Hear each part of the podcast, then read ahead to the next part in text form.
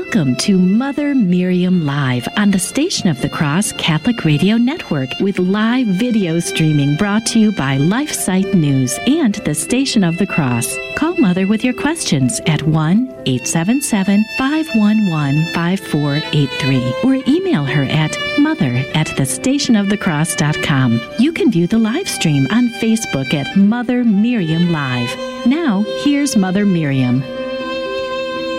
Hello, good morning, beloved family. Happy New Year. Happy Advent. Advent is the Catholic New Year, Christian New Year, beginning yesterday, December 3rd, and lasting all the way until Advent of 2024. So I'm thrilled. It's always good to start anew. I know maybe most people are waiting for January 1st. That's okay. You can have fun and parties.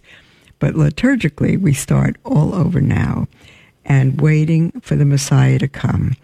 And those of you on our email list have already received our new Advent Christmas newsletter. And we have it from Advent, beginning yesterday, right through to the end of Christmastide, the Christmas season, which is February 2nd, Candlemas, the Feast of the Presentation of Our Lord in the Temple.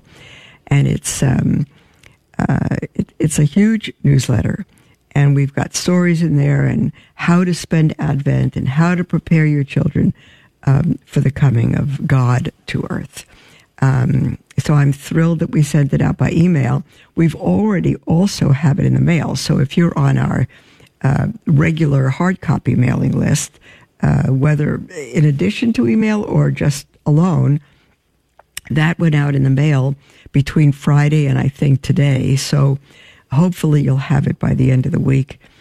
And lots of wonderful things in there, including our new holy card for our religious organization and the 4-page product brochure, which we also sent out in advance by email, which we gathered all our when we unpacked everything from St. Louis on, 15 years of products that we had. When we gave them out, we always had a few or a few hundred sometimes left over. So we put all those into a 4-page brochure at 50 to 70% off.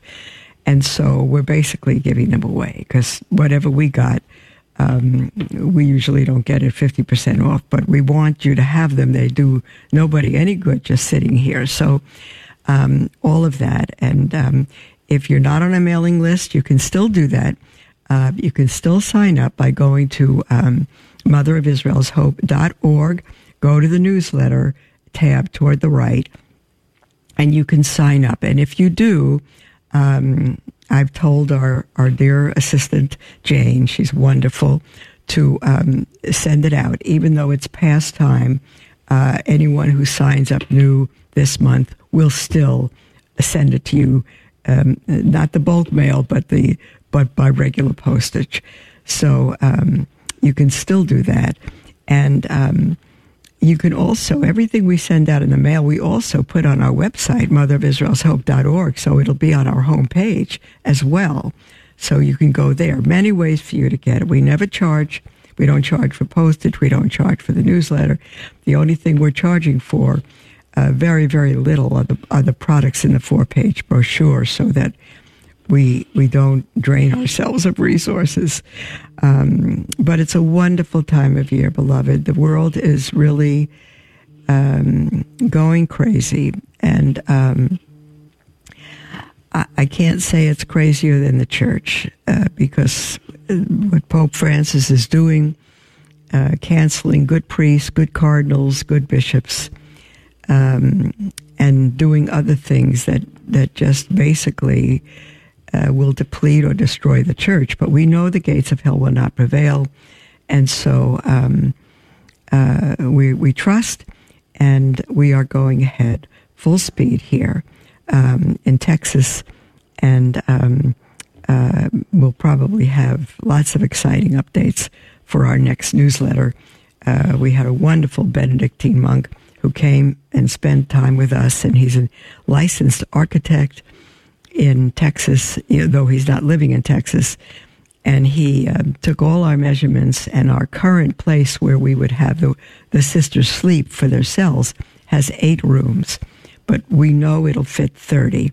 So he's redesigning the whole thing, and we're going to redo it and reconstruct it to fit 30 women before we take it anymore, because while they're doing that construction, we might have to sleep in sleeping bags in our main house. So all is well, and we're very excited about all that's happening. It's gorgeous here in Texas. The sunsets are the most beautiful I've seen, and the people are wonderful, and they're very trusting of God.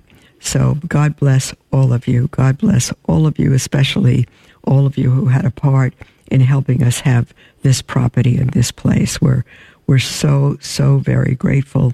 We have a 500-foot well that services the whole property, and we were able to turn it on to solar from electricity. So we will have water even if electricity doesn't go out. And we're so blessed, beloved. And we have many people that want to come. We've had visits from homeschooling families that really would love us to help teach and all of that. And we do have 86 acres.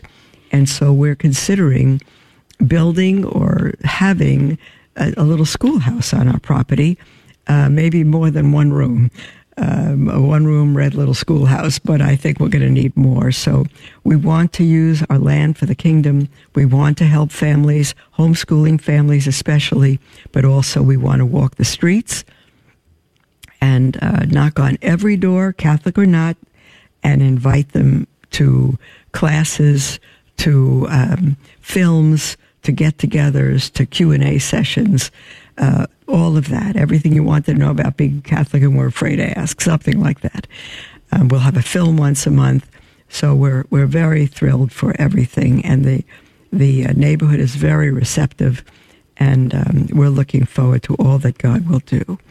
I read this morning that a bomb, one of the Catholic churches in the Philippines was bombed during the Catholic Mass yesterday, and I think 4 people were killed and 15 injured. I'm not sure if I have the figures right.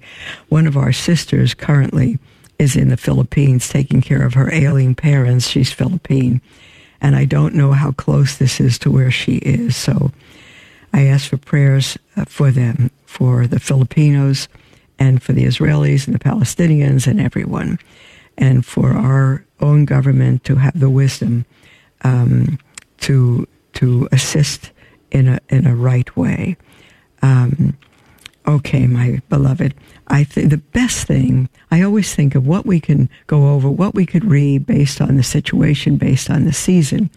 And right now, there's just nothing greater than the Advent season. The Advent means coming, the coming of the Messiah, the coming of the God of Abraham, Isaac, and Jacob, who no man could look at and live. I knew that when I grew up in a Jewish home. No one could see God.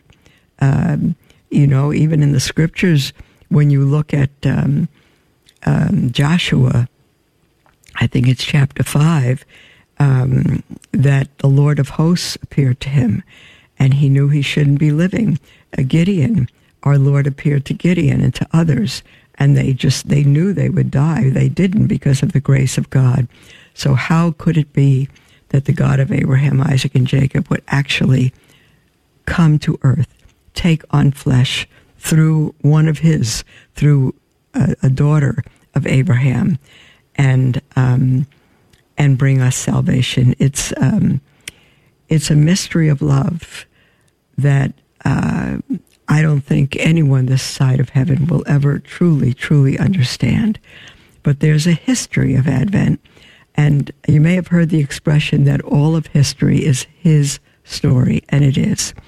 And I'm going to read this from the Liturgical Year by Dom Prosper Guéranger, who wrote this in the 1800s, Benedictine, and he says the name Advent, from the Latin word adventus, which signifies a coming, is applied in the Latin Church to that period of the year during which the Church requires the faithful to prepare for the celebration of the Feast of Christmas, the anniversary of the birth of Jesus Christ. You see, dear ones, it's not just a good idea, it's a requirement to prepare for the coming of the Lord. And I always think back to the book of Exodus, chapter 19, I think specifically, where God was going to appear to the people Israel on Mount Sinai, where he gave the law on 2 tablets of stone to Moses.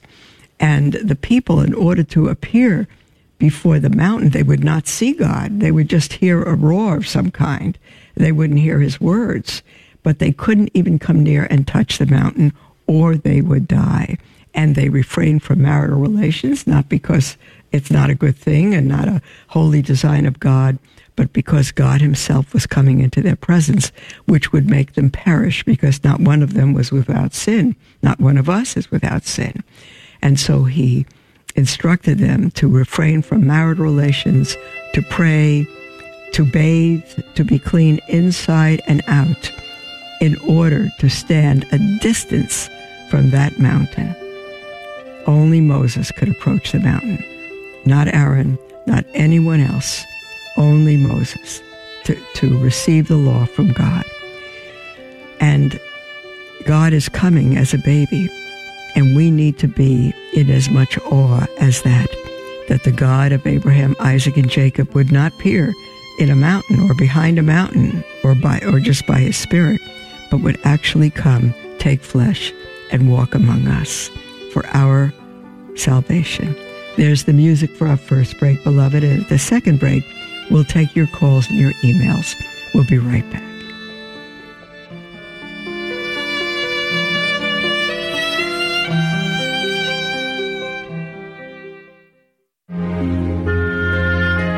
Hello, this is Father Jim Netto of the Diocese of Portland, Maine. In Krakow, Poland, on the 2nd of June, 1938, the Lord Jesus himself directed a young Polish Sister of Mercy on a 3-day retreat. Sister Faustina painstakingly recorded Christ's instructions in her diary, that is, a mystical manual on prayer and divine mercy. These instructions became Faustina's weapon in fighting the good fight. Jesus began, "My daughter, I want to teach you about spiritual warfare." Secret number 3, do not bargain with any temptation. Lock yourself immediately into my sacred heart. This secret reminds us that in the Garden of Eden, Eve bargained with the devil and lost. We have recourse to the refuge of the sacred heart. In running to Christ, we turn our backs on the demonic. Recall also that when the devil came to tempt both Eve in the garden and our Lord in the wilderness, he took advantage of their being alone. That is one of his strategies, so we need to stick together to avoid his attacks. Be not troubled, however, no matter the great the temptation that assails you. Let the enemy rage at the door, for we are sure he cannot enter but by the door of our consent. Let us keep the door closed and see that it is properly fastened. Then there is nothing to fear. Finally, be assured that all the temptations of hell cannot sully a soul which is displeased with them. Let them do their best then. The Apostle St. Paul suffered terrible ones, and God, out of love for him, would not remove those temptations. So come, have courage. Let your heart belong to Jesus. Preserve me, O God, for in you I take refuge.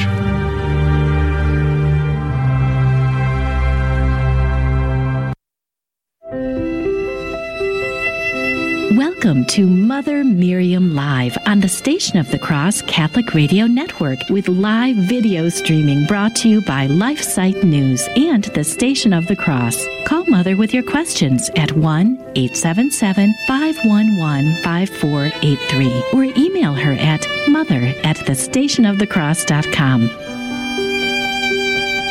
Welcome back, beloved, to Mother Miriam Live. We are just at the beginning of Dom Guéranger's history of Advent. There's no way we'll complete it today, but we'll continue on this week with it. It's Advent is the coming of God to earth in the form of a little baby. God in the second person of the Blessed Trinity, the God of Abraham, Isaac, and Jacob. He is the triune God of Abraham, Isaac, and Jacob.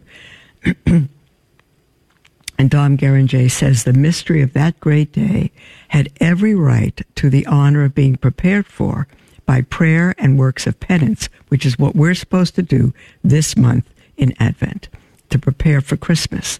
The mystery of that great day. In fact, he says it is impossible to state with any certainty when this season of preparation, which had long been observed before receiving its present name of Advent, was first instituted.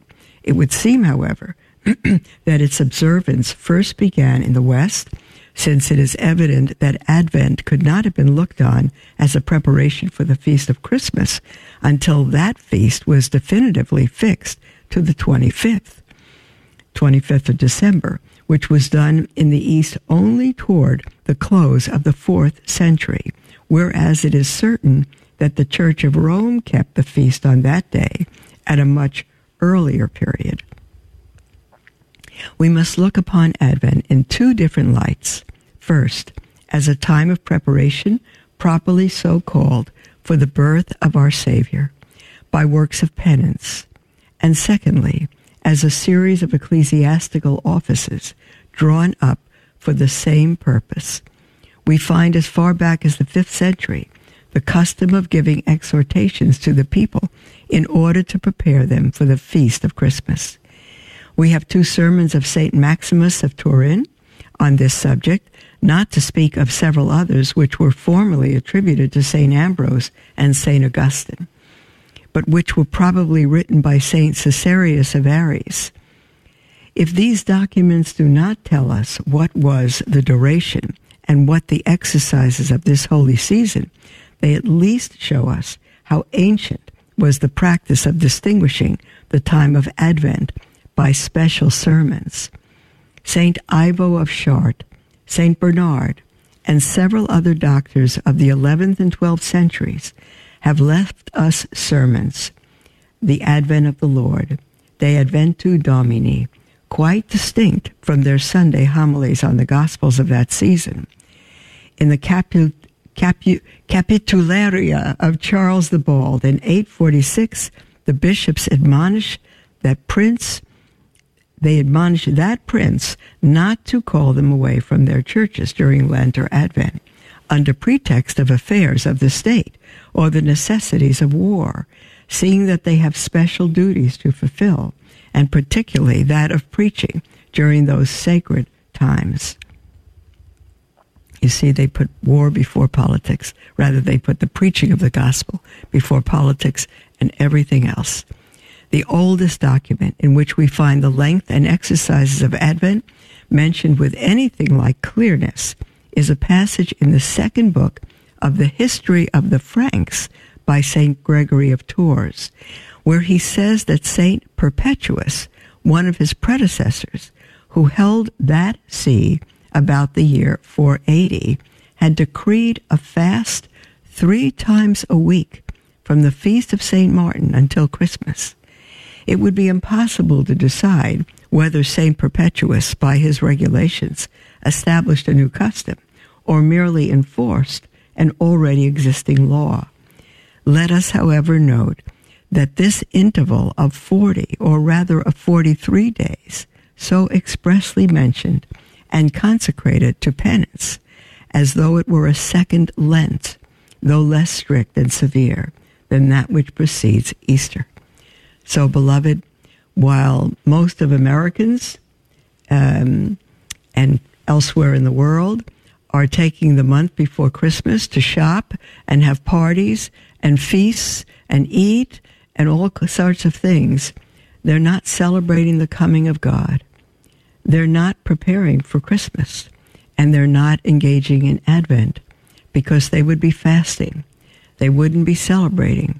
They would be fasting and spending time in prayer and penance for the coming of God, for the coming of the child Jesus, the second person of the Blessed Trinity.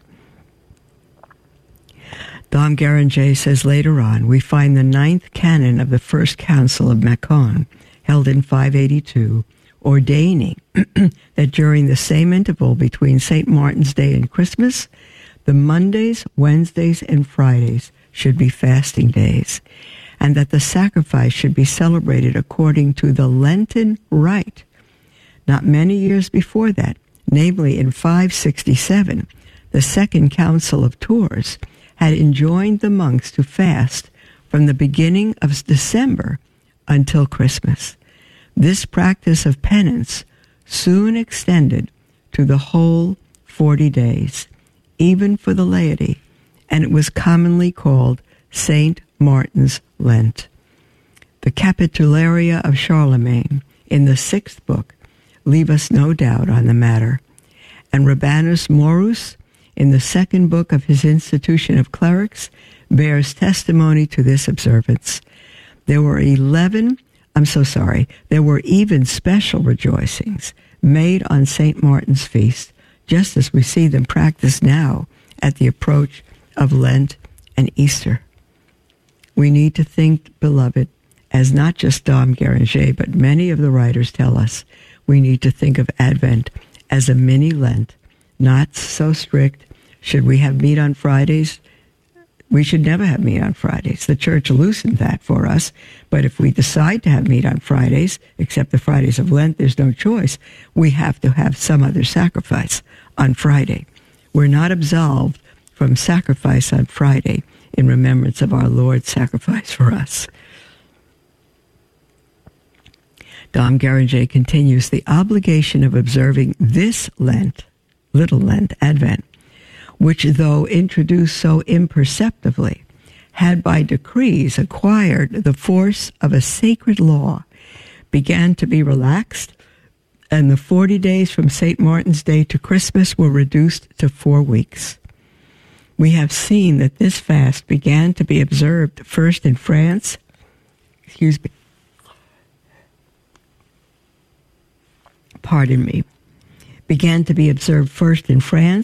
but thence it spread into England, as we find from Venerable Bede's history, into Italy, as it appears from a diploma of Astolphus, king of the Lombards, dated 753, into Germany, Spain, and elsewhere, of which the proofs may be seen in the learned work of Dom Martin on the ancient rites of the Church.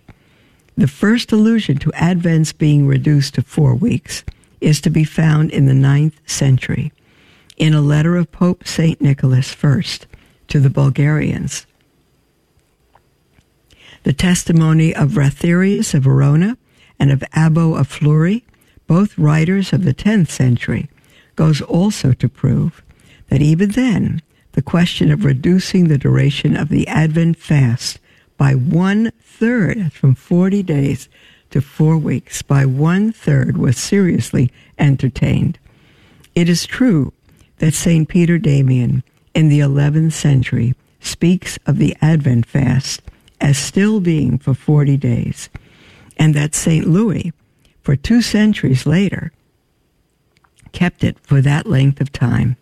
But as far as this holy king is concerned, it is probable that it was only his own devotion which prompted him to this practice.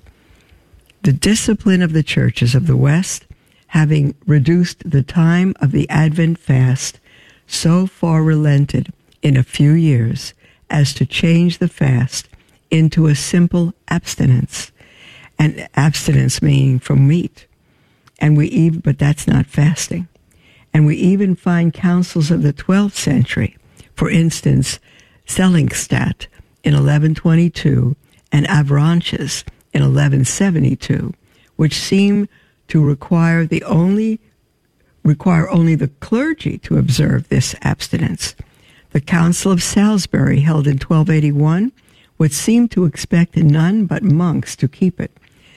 On the other hand, for the whole subject is very confusing, owing, no doubt, to there never having been uniformity of discipline regarding it in the Western Church, we find Pope Innocent III, in his letter to the Bishop of Braga, mentioning the custom of fasting during the whole of Advent, as being at that time observed in Rome and Durandus in the same 13th century, in his Rationale on the Divine Offices, tells us that France, in France, fasting was uninterruptedly observed during the whole of that holy time.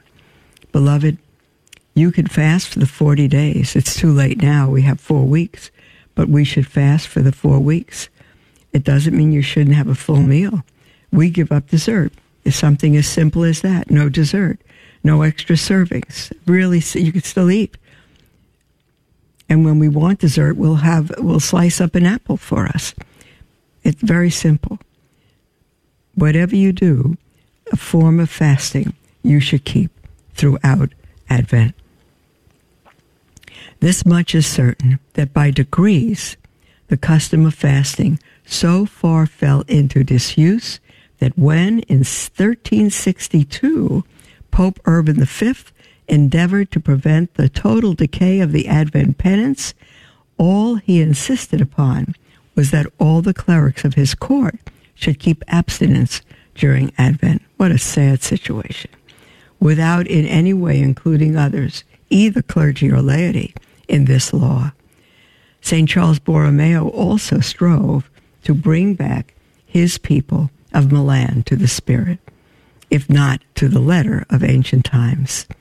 In his Fourth Council, he enjoins the parish priests to exhort the faithful to go to communion on the Sundays at least of Lent and Advent, and afterwards address to the faithful themselves a pastoral letter in which, after having reminded them of the dispositions wherewith they ought to spend this holy time, he strongly urges them to fast on the Mondays, Wednesdays, and Fridays, at least, of each week in Advent. Finally, Pope Benedict XIV, when Archbishop of Bologna, following these illustrious examples, wrote his 11th ecclesiastical institution for the purpose of exciting in the minds of his diocesans the exalted idea which the Christians of former times had of the holy season of Advent, and of removing an erroneous opinion which prevailed in those parts, namely, that Advent concerned religious only and not the laity. He shows them that such an opinion, unless it be limited to the two practices of fasting and abstinence, is strictly speaking rash and scandalous, since it cannot be denied that in the laws and usages of the universal church there exist special practices having for their end to prepare the faithful for the great feast of the birth of Jesus Christ. Here at the Station of the Cross, we proudly bring the truths of the Catholic faith to countless listeners through radio and mobile devices, and we're grateful for the feedback we've received. I'm a widower, parent of three, almost adults, and listen to you guys around the clock. Father McTigg, Society of Jesus, he's wonderful. Mother Miriam, of course, the Divine Office, and many other great things that Station of the Cross does. So thanks very much for your great work. I had a friend at work email me and tell me about the Station of the Cross a couple months after it started, and I was so excited. I tuned into it, and I found that I love the Catholic station. If you've been blessed by listening to the Station of the Cross, let us know. Call 1-877-888-6279, extension 112. Then share your testimonial with us.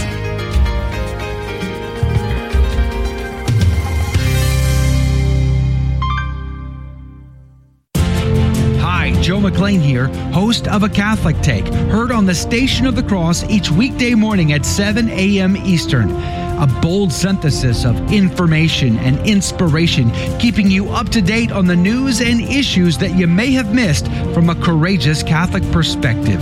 That's A Catholic Take, weekday morning, 7 a.m., right here on the Station of the Cross and the free iCatholic Radio mobile app. Download it today. God love you.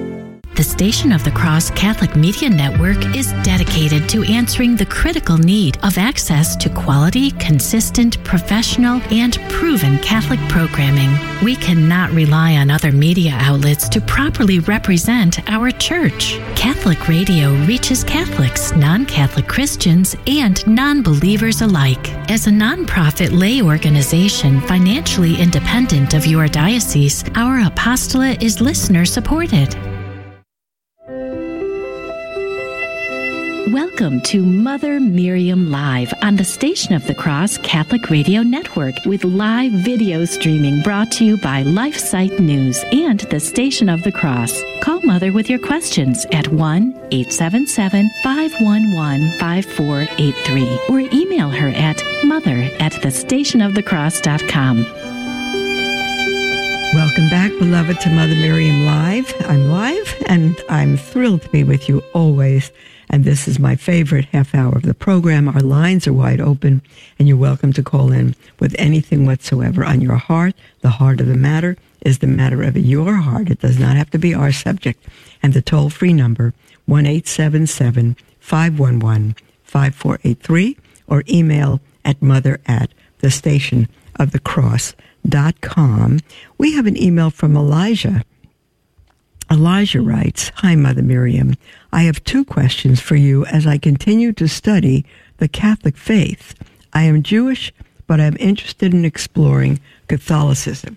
Oh, Elijah, I'm so happy to hear that, because you know that my background is Jewish, and I believe that Catholicism is the fulfillment of Judaism. All the Old Testament prophecies fulfilled in the Jewish Messiah who established his church, the Catholic Church. I think you know that. And so Elijah's two questions. Number one, why did God fail to provide an inspired and infallible list of Old Testament books to Israel? Why would God suddenly provide? Whoops. Oh, no. Hold on now. Oh, dear. I'm so sorry. Hold on. I've got to somehow... I got away from this. Let me just bring it back. Hold on. Hold on, Elijah, hold on, everybody. Be right there. I shall be right there. Okay, count to 10 and I'll be there.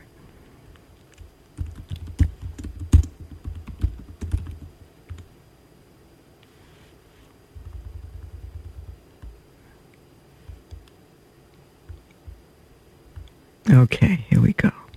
Okay, I apologize for that. I just lost what I had. Okay.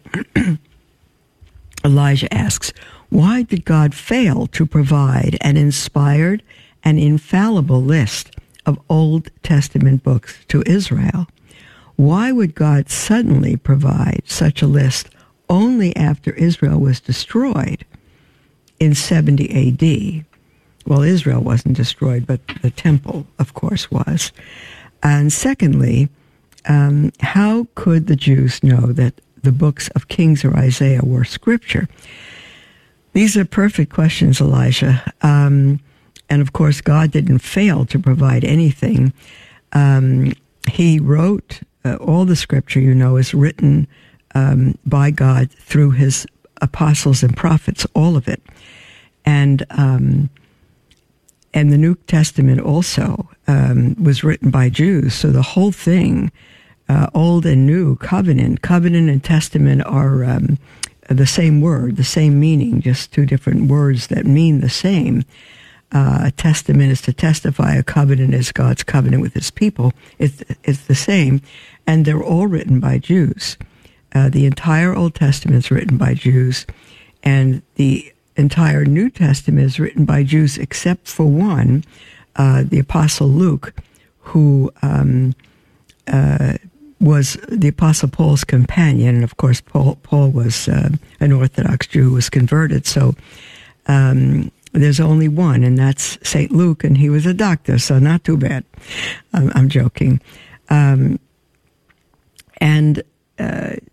When... when God, why God did what he did when he did, I don't know. We think the world back then was like the world now. We didn't have a printing press and a number of things. But let me read. There's a very good and short article from Catholic Answers, Catholic.com, who compiled the Bible and when. And it begins, and it's not long, the Old Testament books were written well before Jesus' incarnation. And all of the New Testament books were written by roughly the end of the 1st century A.D.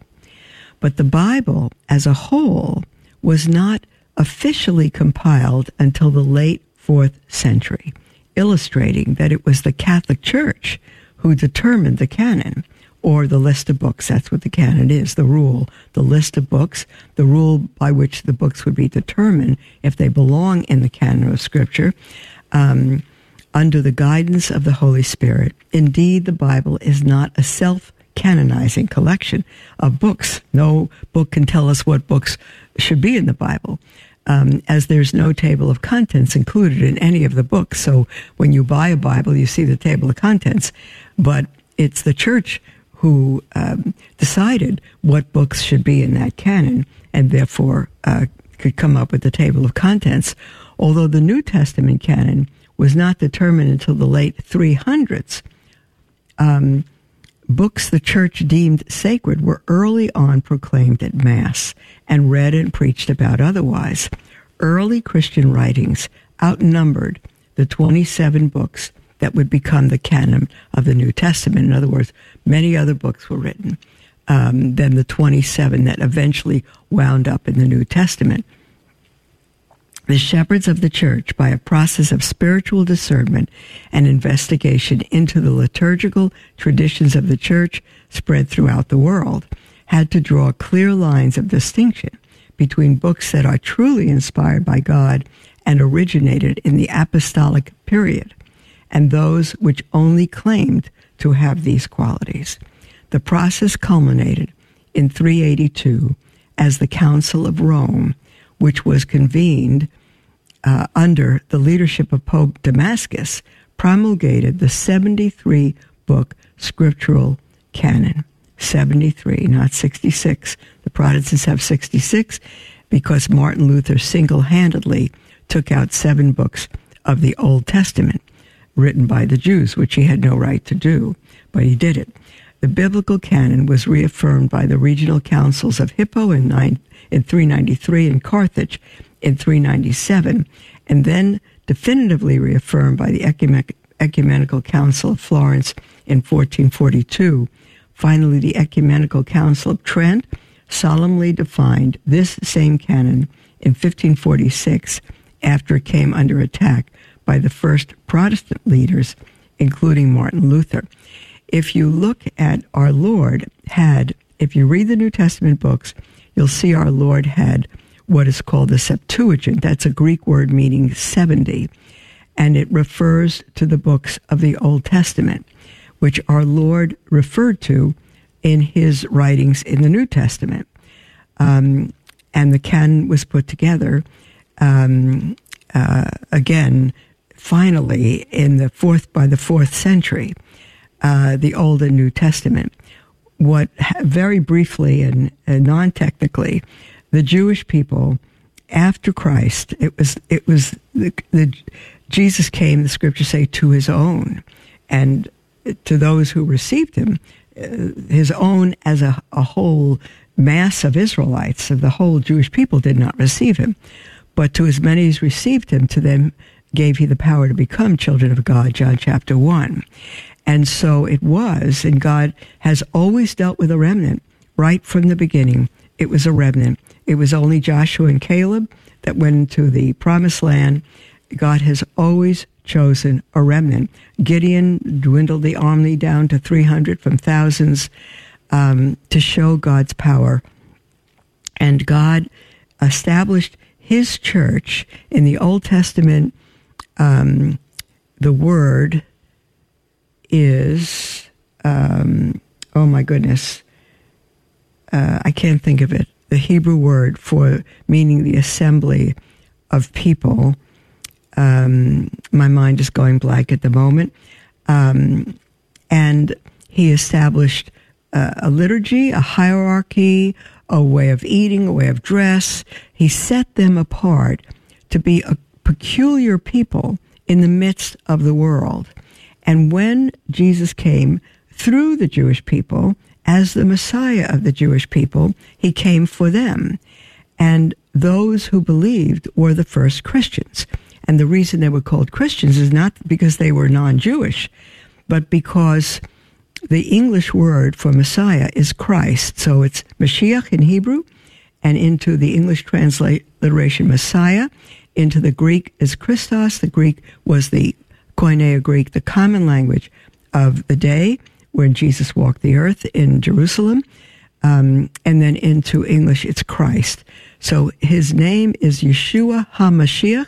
In Hebrew, Yeshua, Jesus, Ha, the, Mashiach, Messiah. He is Jesus the Christ. Christ is his title. Messiah is his title, and not his name, and it means the anointed one. And when he came, the Jews who believed him and followed him on what became known as the Way were mocked by the Jews who didn't believe. And so in that day, the Jews were slaves to the Romans.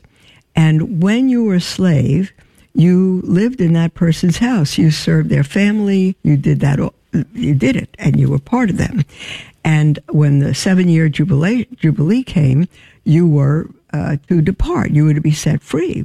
But if Jews were living and serving the Romans, let's say, for all that time, or any other slave, they married, they had children, their children grew up together, they loved each other, and it would say the family, the owners would set them free, and the slaves would say, but we love you, and our families love one another, we don't want to be free, we want to continue to serve you, but now of our own free will, and they were called bond servants, the same way the Apostle Paul calls himself a bond, B-O-N-D, a bond servant of the Lord Jesus Christ.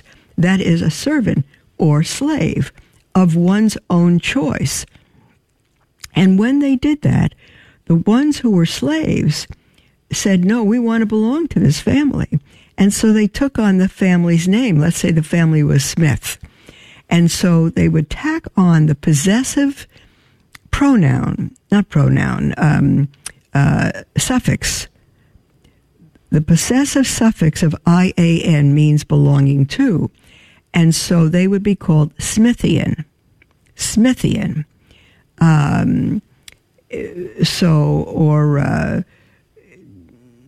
We say Texans, T-E-X-A-N-S without the I. It's the same. It means you belong to Texas. So, though the Jews who were against the Jews who believed that Jesus was the Messiah were mocked the Jews who believe he's the Messiah. They didn't believe he was God. They didn't believe he was divine. And so they mocked them. And they said, you're his slaves. It was derogatory. And so they took the word Christ, in English now, the Christ, the Messiah, the Redeemer, the Anointed One, all the same thing. And they tacked the suffix I-A-N onto it to mock them. You're following Christ, you're Christians. That's who you are. You're Christians, you fools. But the Christians, now we pronounce it Christians, same thing, Christ with I-A-N on it, they loved it. They said, we'll take it. We are following him. We do believe he's the Messiah. We do believe he's God come to earth. We do believe he has fulfilled the promises of Israel. Yes, we'll take it. We're Christians. And so the book of Acts says they were first called Christians at Antioch. So Christianity, to be called a Christian, is to be a Jew, not a Gentile. It's to be a Jew who follows Christ. Now, because the gospel was spread to the ends of the earth, Acts 1:8, the Holy Spirit came upon those Jews in Jerusalem, and Jesus said, go and spread the gospel from Judea to Jerusalem to Samaria, the utter ends of the earth. And the reason the gospel is spread to the utter ends of the earth, every tribe and tongue and people, is because that remnant of Jewish people they came to believe spread out to convert the entire world. And now most of the world that is Christian now, doesn't look Jewish because the Gentiles exceed the Jews in number. But it's not a Gentile religion. It's a Jewish religion. It is post-Messianic Christianity. It is Judaism following the Messiah. Please join us in a prayer to our guardian angel. In the name of the Father, and of the Son, and of the Holy Spirit, amen. O holy guardian angel, take care of our soul and body. Enlighten our mind that we may know the Lord better and love him with all our heart. Help us in our prayers so that we may not give in to distractions. Assist us with your advice so that we may see the good and carry it out with generosity. Defend us from the insidious snares of the enemy and sustain us in temptations that we may always be victorious. Remedy our coldness in our worship of the Lord. Cease not to protect us until you have brought us into paradise, where we will praise our good God together for all eternity. Amen.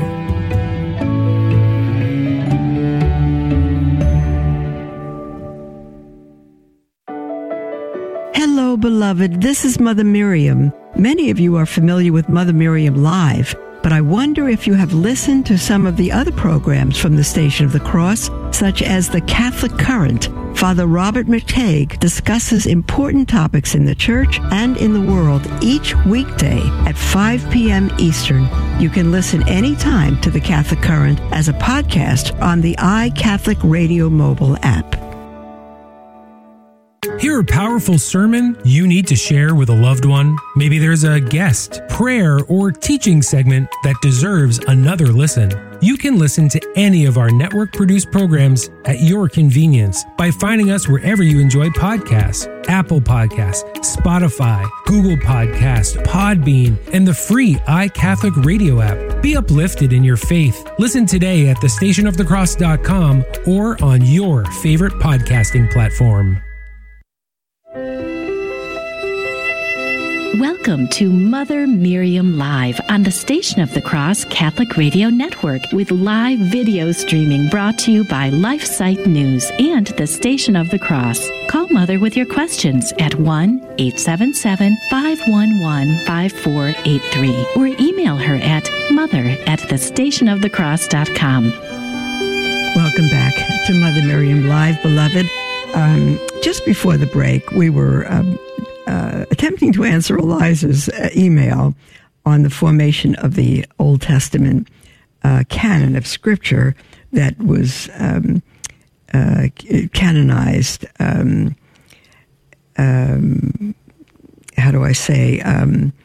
After the destruction of the temple in Israel.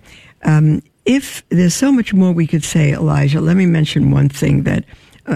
My beautiful producer, James, while we were talking, looked up the word for assembly in Hebrew. It's exactly the word I was trying to think of, that the Old Testament assembly of people was called. It's kahal, and it's Q without a U, Q-A-H-A-L. Kahal in Hebrew is the word in Greek, ekklesia, and it means called out ones, the assembly of God's people. And so when Jesus came, He established his ecclesia, the same as Gahal, the new people of God, built on the root of Israel. Israel spread to the four corners of the earth. There, if you go to Catholic.com,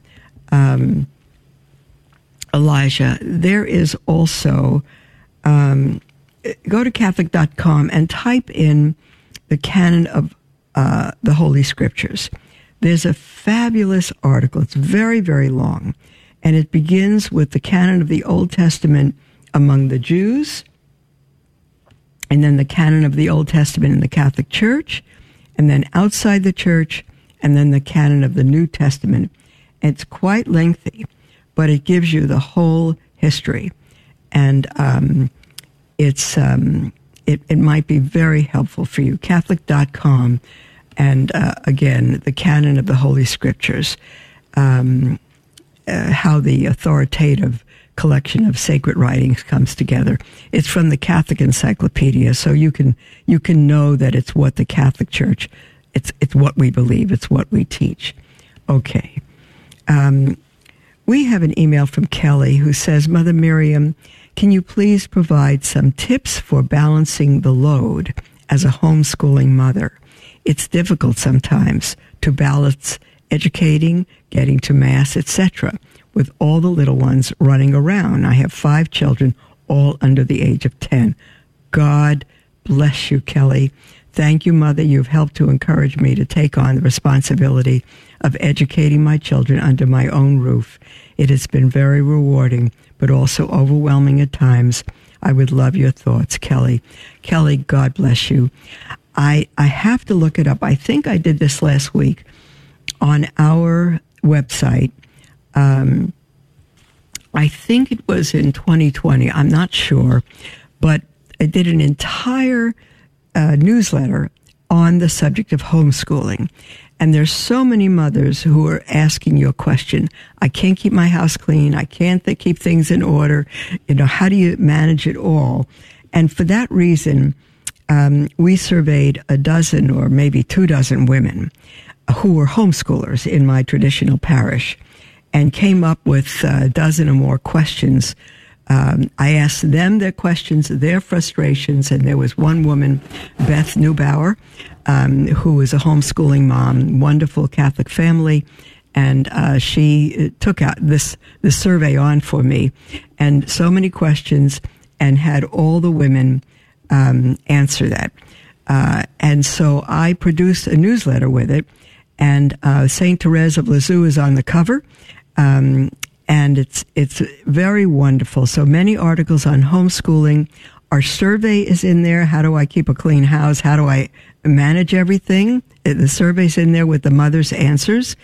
Good resources for you and all of that. So maybe on our next break, I'll see if I could look up what issue it is. I remember it's kind of a lightish blue cover with St. Therese of Lisieux on the cover. See, back in those days, there wasn't an option of sending children to school. There was no school. Now, I don't know about St. Therese of Lisieux's day, but back when, I mean, God never developed schools. Families were responsible for teaching their children always. So I love your question, but I'll just say, and I'll get that. I'll look it up during the break. But I would say, Kelly, through prayer, decide what your priorities are. Because if you weren't raising 5 children, all under, did you say, yeah, 5 all under the age of 10, I mean, you might have to be breastfeeding while you're teaching them math. I don't know how you do it. I don't know how you do it. One of the most beautiful pictures I've ever seen is a mother breastfeeding her little baby and praying the rosary on the baby's toes. It's so beautiful. And so I would say, decide that you are not Houdini, and Houdini couldn't do this either.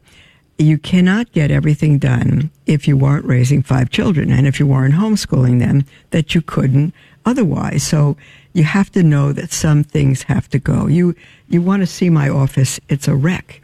The rest of our priory is in perfect shape and clean. But come into my office and you'll think a little bomb hit it. Because it probably means that I'm ADD. I don't know what it means. But I tend to priorities, and I have to let things go because I can't do it all. So I'd say the same with you. Decide what is priority, not perfect, but priority, and that your house is not going to be always as neat and clean and dusted as you wish, and just relax with that because you are pleasing God. He'd rather see you homeschooling your children than even making your bed.